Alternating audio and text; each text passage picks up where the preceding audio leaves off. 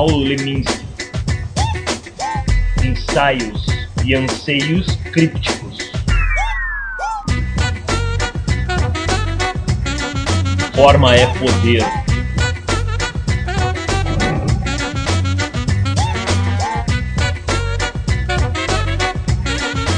práticas de texto, a ênfase no conteúdo está ligada a uma certa noção de naturalidade na expressão. A forma natural é a que revela o conteúdo de maneira mais imediata. Preocupações com a forma obscurecem o conteúdo. Essa naturalidade, porém, só é possível através de um automatismo. Só quem obedece a um automatismo pode ser natural. Isso que se chama naturalidade é uma convenção, o natural é um artifício automatizado, uma forma no poder. A despreocupação com a forma só é possível no academicismo. Naturalismo, academicismo. O apogeu do naturalismo, Europa, segunda metade do século XIX, coincide com a explosão do jornalismo. O discurso jorno-naturalista representa o triunfo da razão branca e burguesa, discurso naturalista é a projeção do jornalismo na literatura. O discurso jornalístico é discurso automatizado. Sua negociação, sua automatização decorreu de razões práticas do caráter do negócio que o jornalismo teve desde o início. A necessidade contábil e rapidez da redação, o veículo mercadoria de edição diária, necessidade de anonimato, sendo o jornal ou a empresa uma entidade impessoal e abstrata.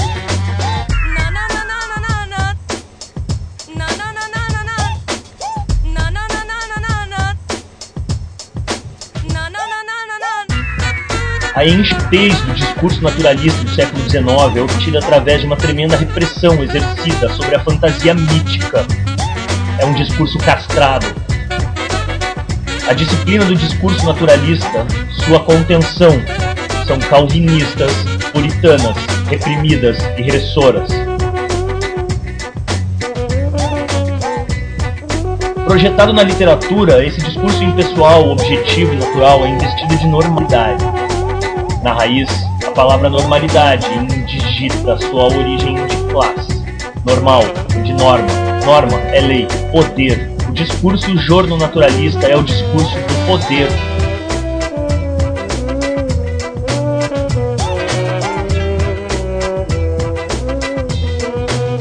poder é branco, burguês, greco-latino cristão, positivista do século XIX. Daí as literaturas latino-americanas, em seu momento de afirmação, privilegiarem as variantes ditas fantásticas do realismo.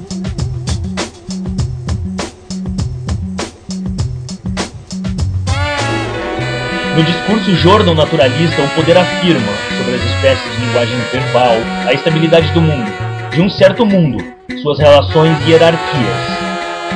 O discurso, esse, em sua aparente neutralidade, é ideológico, embora invisível, ou por isso mesmo ideologia pura. Sua estabilidade é catártica, nos consola e engana com a imagem de uma estabilidade do mundo, de uma certa estabilidade, uma estabilidade relativa à visão do mundo de uma dada classe social, muito bem localizada no tempo e no espaço. Contra a neutralidade do discurso naturalista branco. Levantam-se os discursos reprimidos das culturas oprimidas, o frenético dinamismo mitológico dos fudidos, dos sugados, pisados desse mundo. Dinamismo também de formas novas,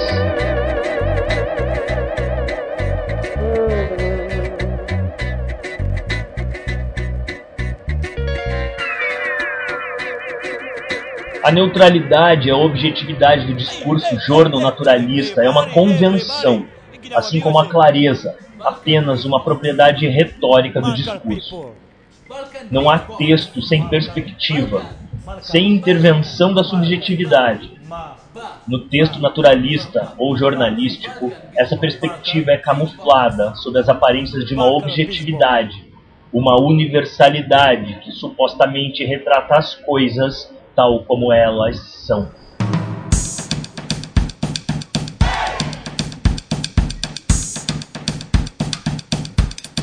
Invoca-se em vão o nome do realismo, se procura confundir com o naturalismo.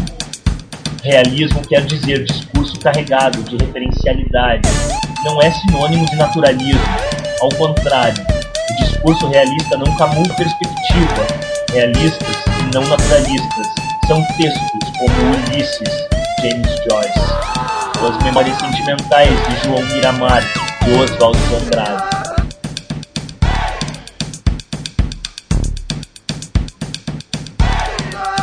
O naturalismo é incompatível com o experimento, com a linguagem inovadora. O realismo favorece-os.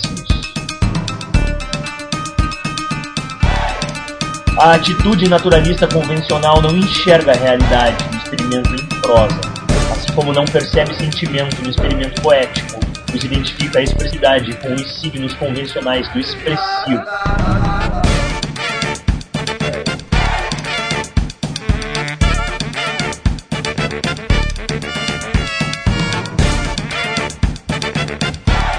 Uma prática do texto criativo coletivamente engajada tem a função de desautorizar, de produzir estranhamento, distanciamento. É desmistificação de objetividade, escrita no discurso naturalista. Essa objetividade é falsa, ela apenas reflete a visão do mundo de dada classe social, determinada civilização. Sua pretensão a discurso absoluto é totalitária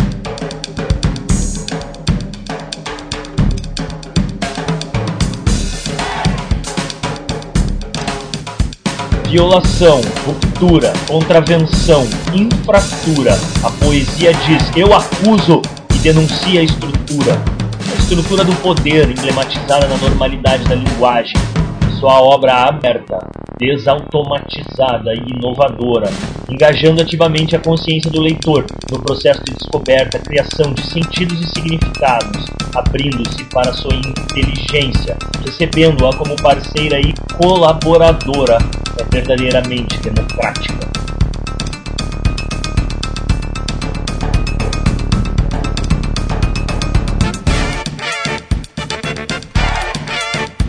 Paulo Leminski, ensaios e anseios críticos